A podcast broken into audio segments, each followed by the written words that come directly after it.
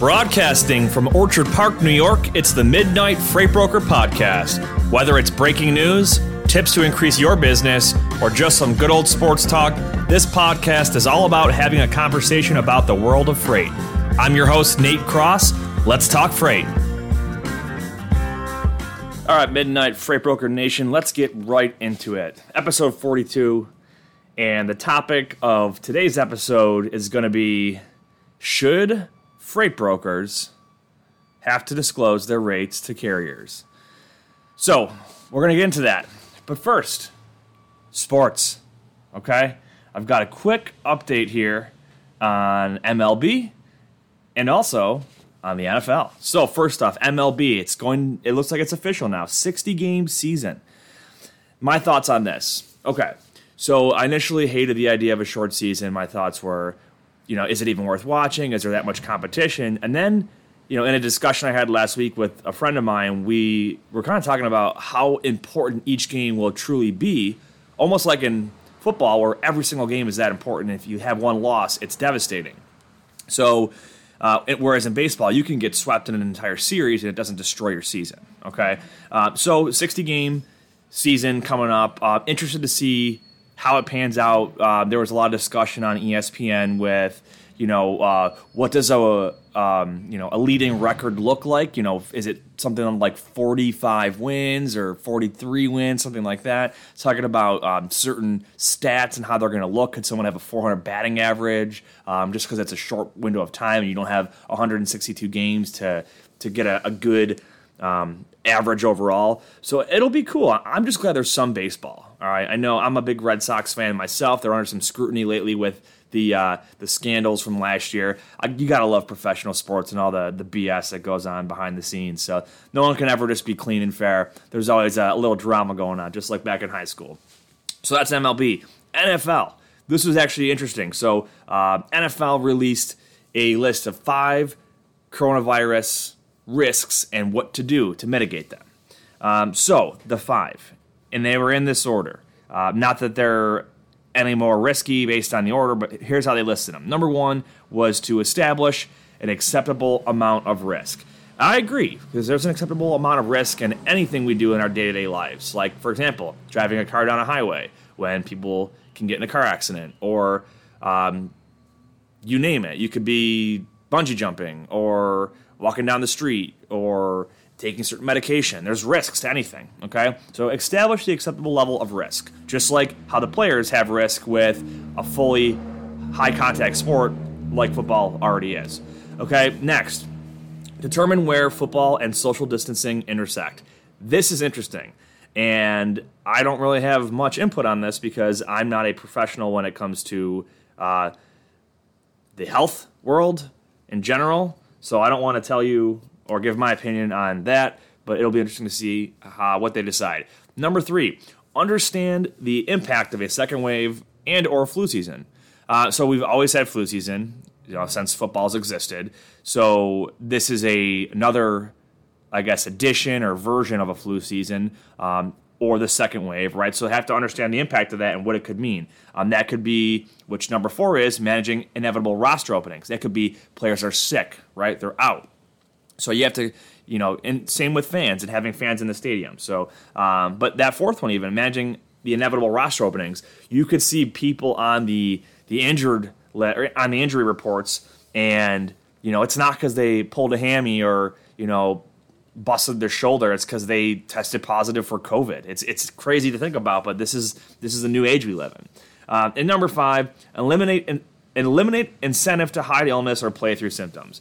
Um, there should never be an incentive to hide illness or play through symptoms anyway, but they, you should almost not eliminate the incentive. You should do something um, the opposite. So, you know, that comes down to coaching and overall, I guess, the, the climate of the team, you know, the, the environment that their coaches set for them. So, having that and, you know, having good staff to monitor folks and, you know, this is going to be an interesting season overall, but I get it. Players want to have you know, have the time out there on the field, and they don't want to have to stop because of coronavirus and stuff like that. So, interesting take on sports. Okay, this topic for today about brokers disclosing their rates to carriers. All right, it's an article, it's the topic, It's all inclusive. We're going to talk about it today.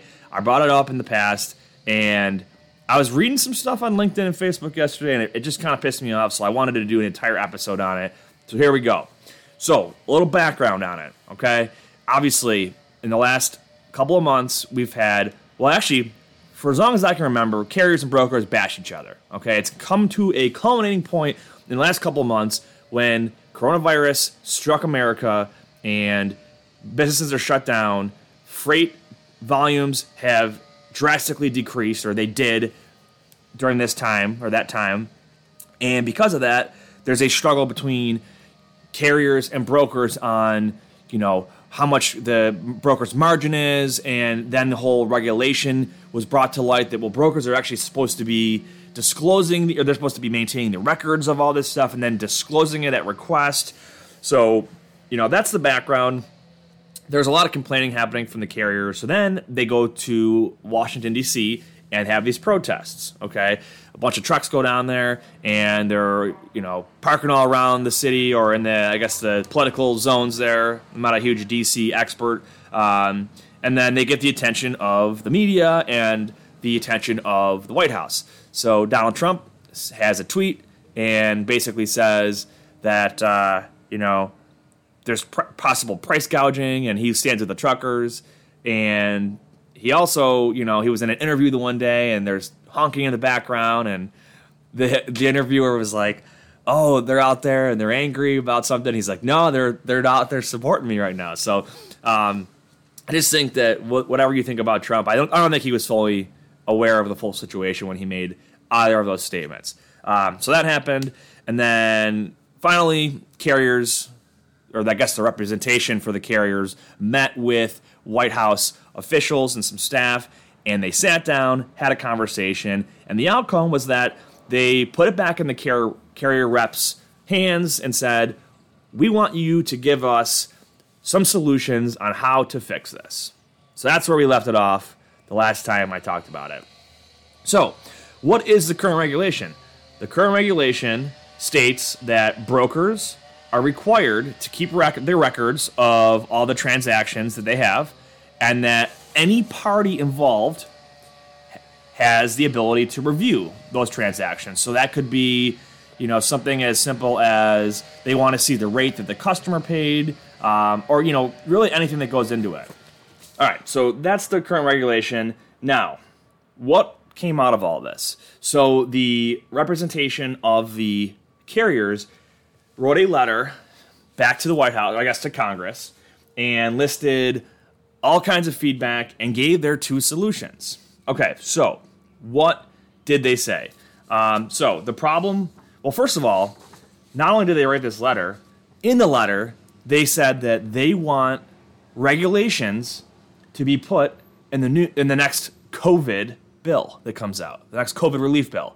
So just like the crazy stuff that happened in the past months with these coronavirus relief bills, with all these riders. And if you don't know what a rider is, a rider is a usually uh, loosely related or totally unrelated piece of legislation that gets wrapped or rolled into another bigger piece of legislation. So someone might say, well, yeah, I'll vote for this COVID relief bill, but not if you, or only if you also include this trucking regulation that we're going to slide in here.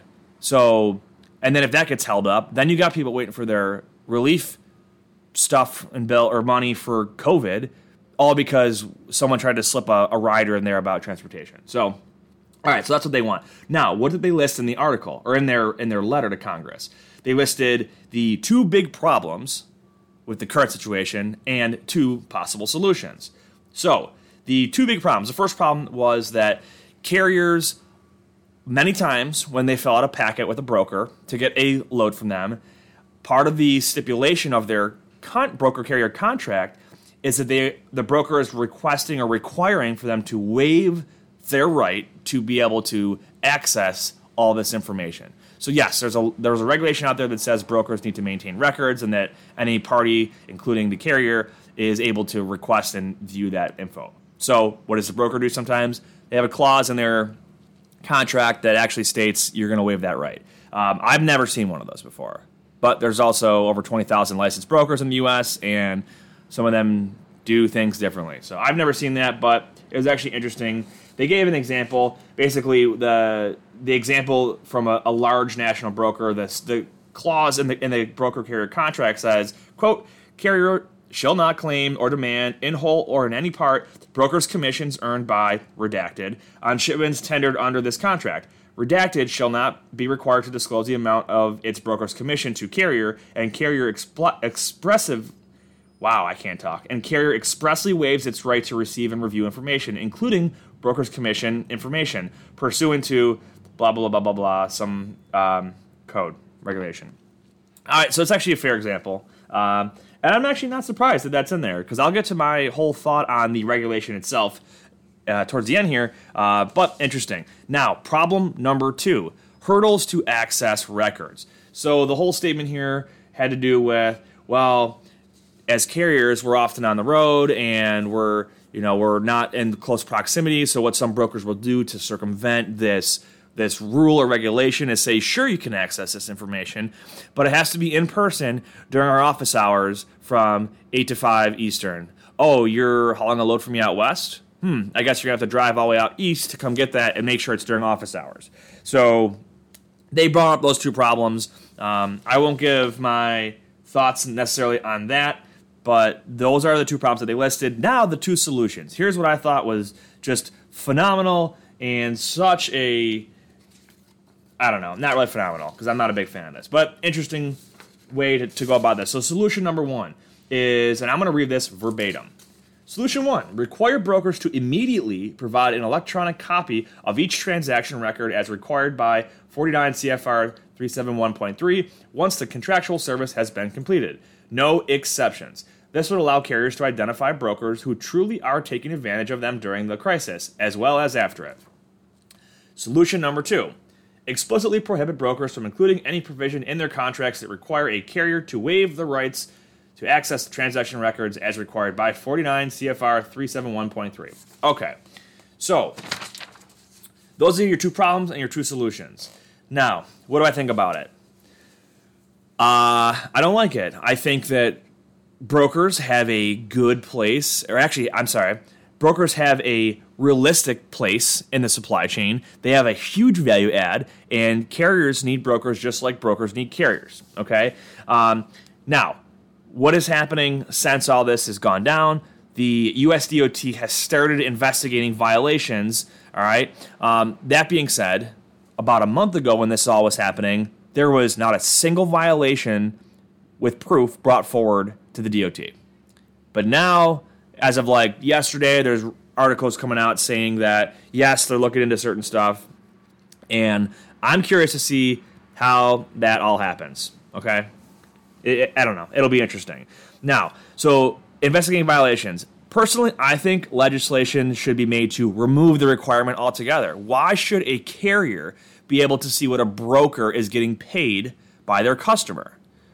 Because there's a whole bigger picture to all of this. Okay, a broker might take or a carrier might take a single load from a broker and then move on. Right? They go through brokers a dime a dozen because they just want the lane that fits with them. All right. Now, a broker is continuously working with the same customer if they're a good broker, right? That's all part of the good broker, good customer relationship. You have a huge long term relationship, a lot of value add, a lot of problem solving, a lot of logistician type of solutions that go into that, right? So, one specific load does not it's not a, a good it's not a good way to really analyze the entire relationship right? So for example a broker might do 100 loads in a given month for a certain customer right? Is every single load at the same margin at the same profit?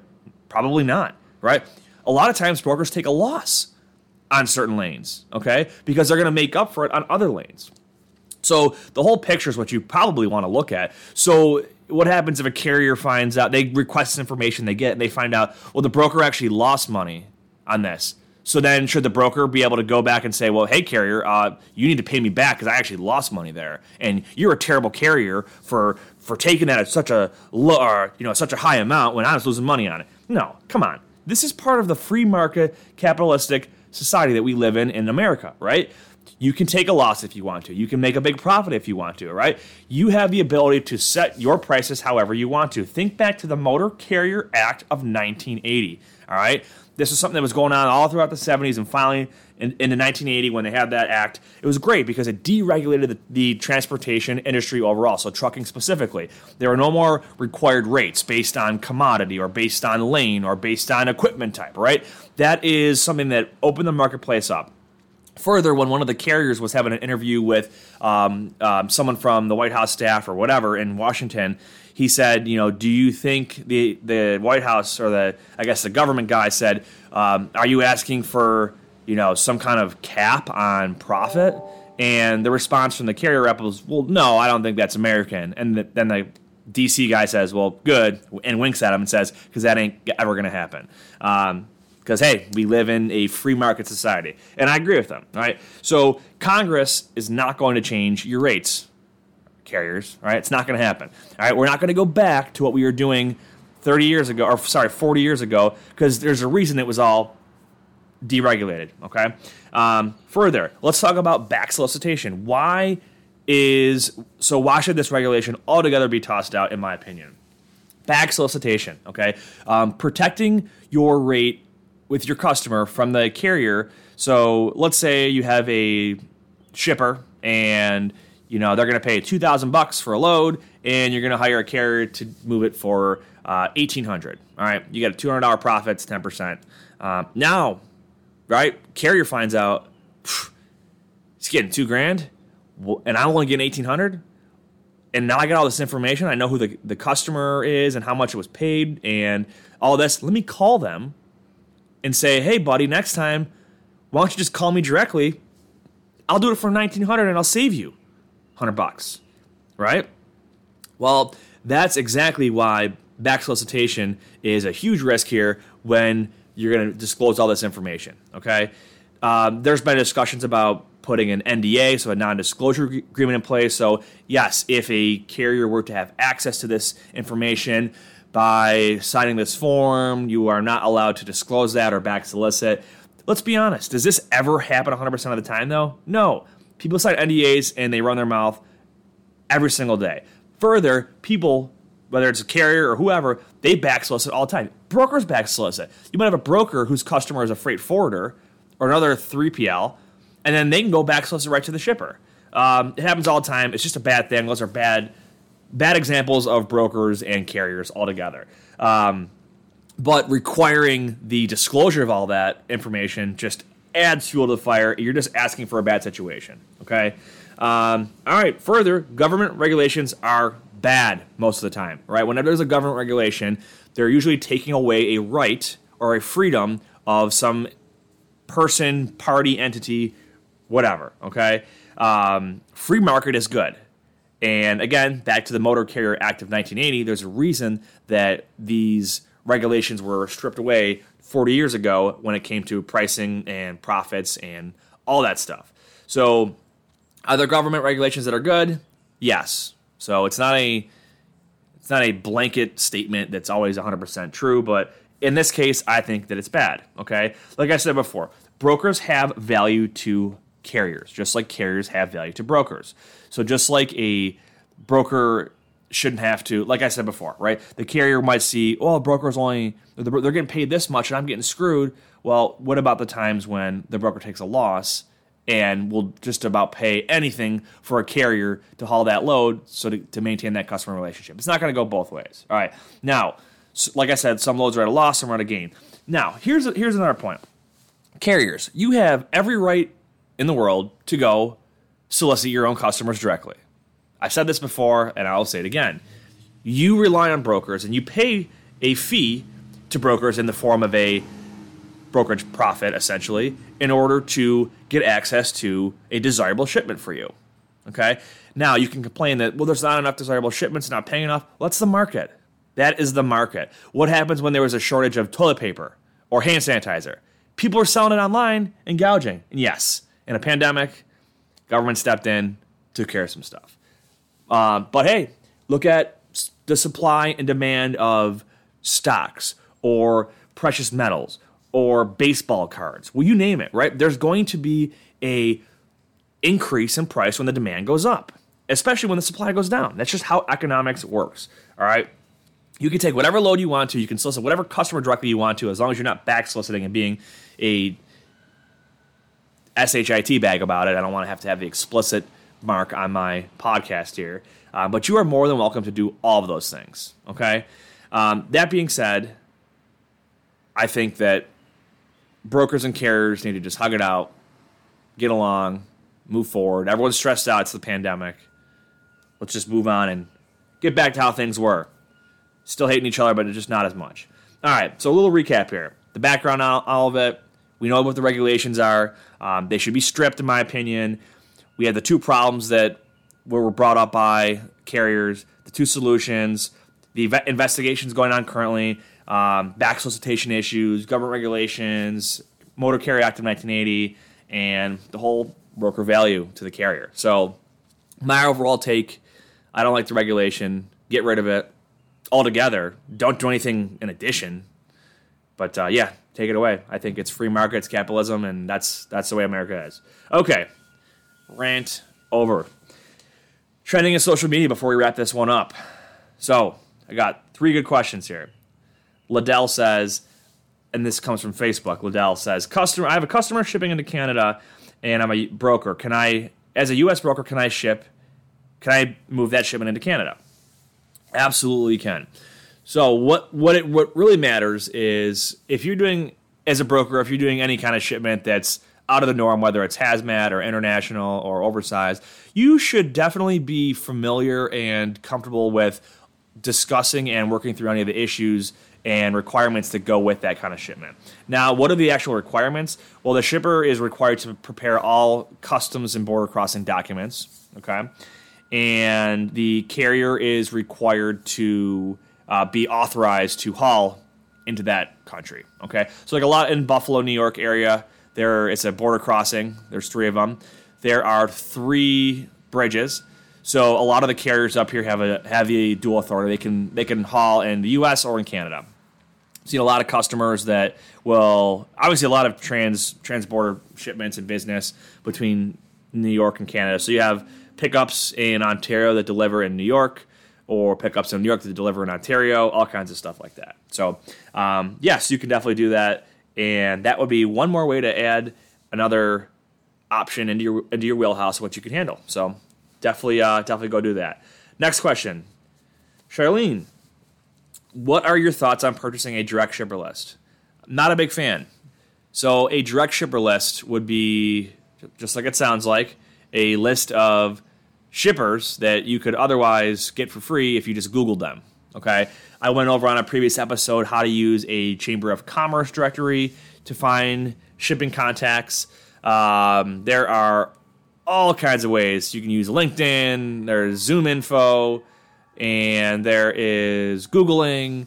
Um, you know, what happened to the old cold calling and just old school networking? Because what happens when you buy a shipper list? What, you have a phone number? And then what? You still have to get in contact and close that customer if they're going to be actually be a, a shipper of yours.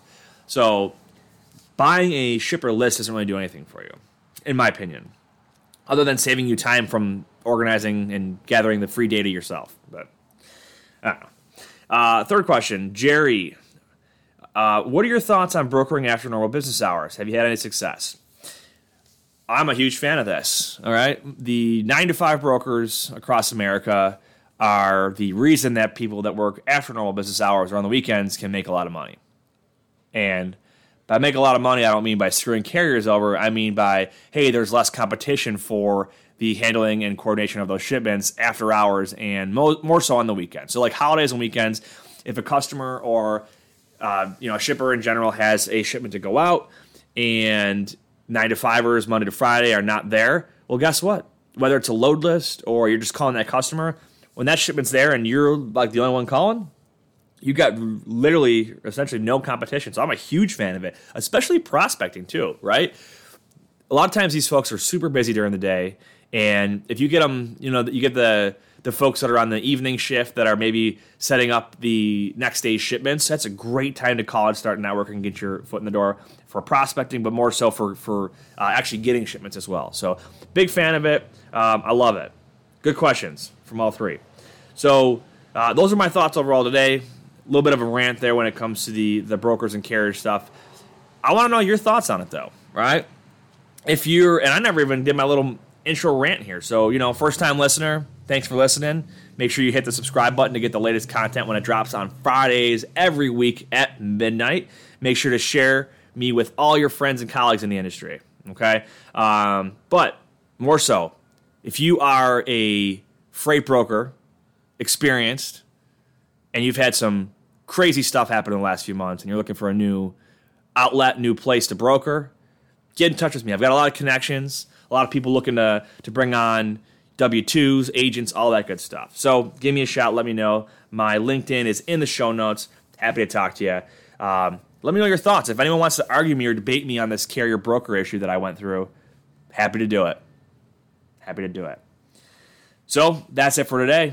Until next time, let's go, Bills. That wraps up this episode of the Midnight Freight Broker Podcast. Thanks for joining, and make sure to leave a review and check out all the other episodes for even more great content. Check out the show notes for links to any articles and content that I referenced on this episode, and feel free to add and message me on LinkedIn for suggestions for future topics. See you on the next episode.